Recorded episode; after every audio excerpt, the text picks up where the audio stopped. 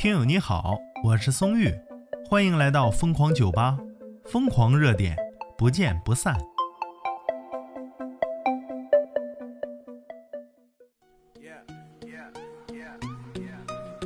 相信大家今天呢都会对一个沉重的话题进行讨论啊，说尿毒症女孩啊起诉父母遗弃，法院未受理。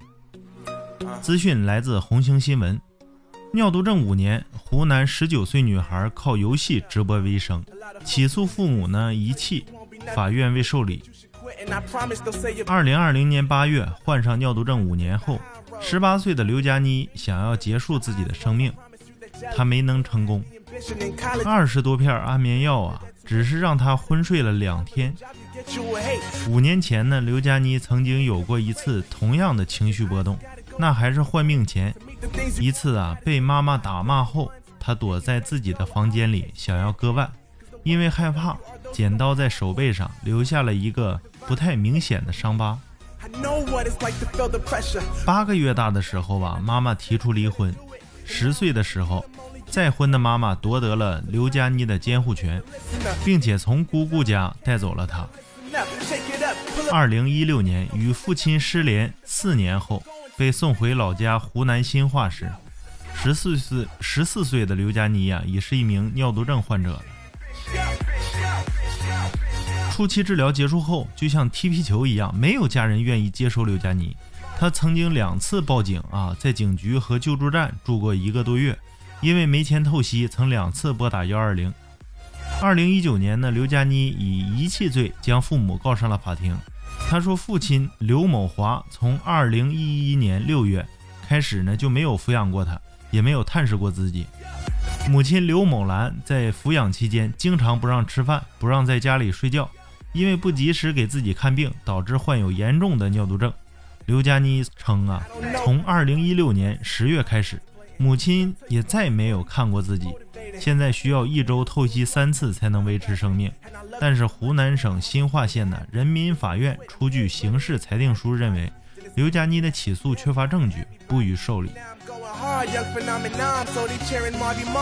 从十四岁到十九岁，五年以来，刘佳妮独自一人租住在离老家四十多里、四十多公里的县城啊，没有朋友，没有亲人，一个人生活，一个人治疗，一个人面对生活中的种种。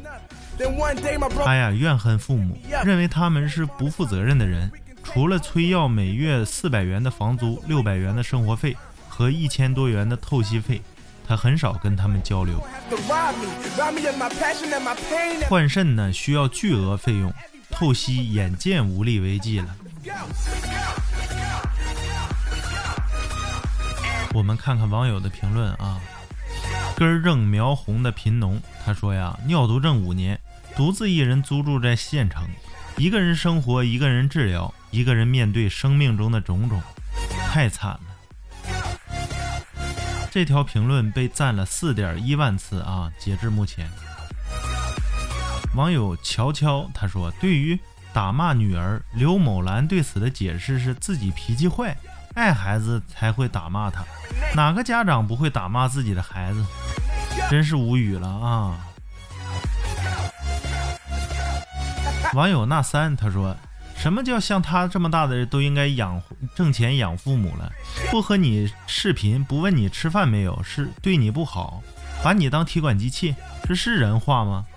父亲就更恶心了，一副爱咋咋地的态度。这父母是在杀女儿。如果对于这样的家庭，孩子没有社会的保护与救助，死亡是肯定会马上来临的事。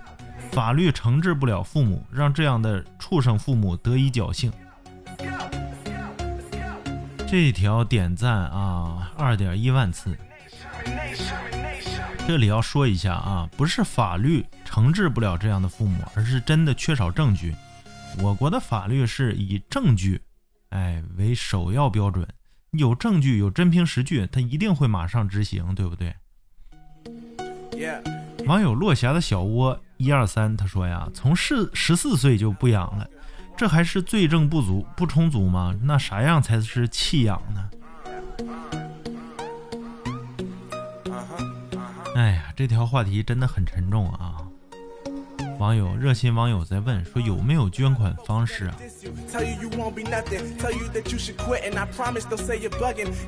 网友一斤肥羊卷，他说这个妈呀，真的是震撼我全家了。你没有把你女儿好好养大，现在闺女得了这么严重的病，不给治，反而怪她没有关心你。你 T M 关心过她吗？你自己还委屈上了。哎呀，虽然有点冲动啊，但是给你点赞。这是沉重话题里唯一让我开心的一个评论。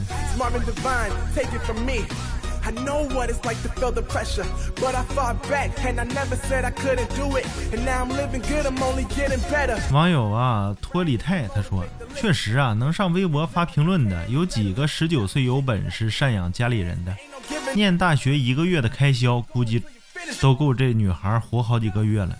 一群钻牛角尖的杠精罢了。真让发表这种评论的人去赡养父母，估计一个个跟新闻里的父父母一样，直接玩失踪了。”哎，不对，他们不会失踪，他们还要厚着脸皮找父母要钱花呢。这女孩真的很难，很不容易啊！哎呀，很多网友都表示啊，愿意捐款，有没有链接？捐款要走正规的流程啊，不要随意的点击链接，防止上当受骗啊！既然是好的行为，我们就要按照官方的。正规渠道来进行。你对这个女孩的父母有什么看法吗？欢迎评论区留言啊。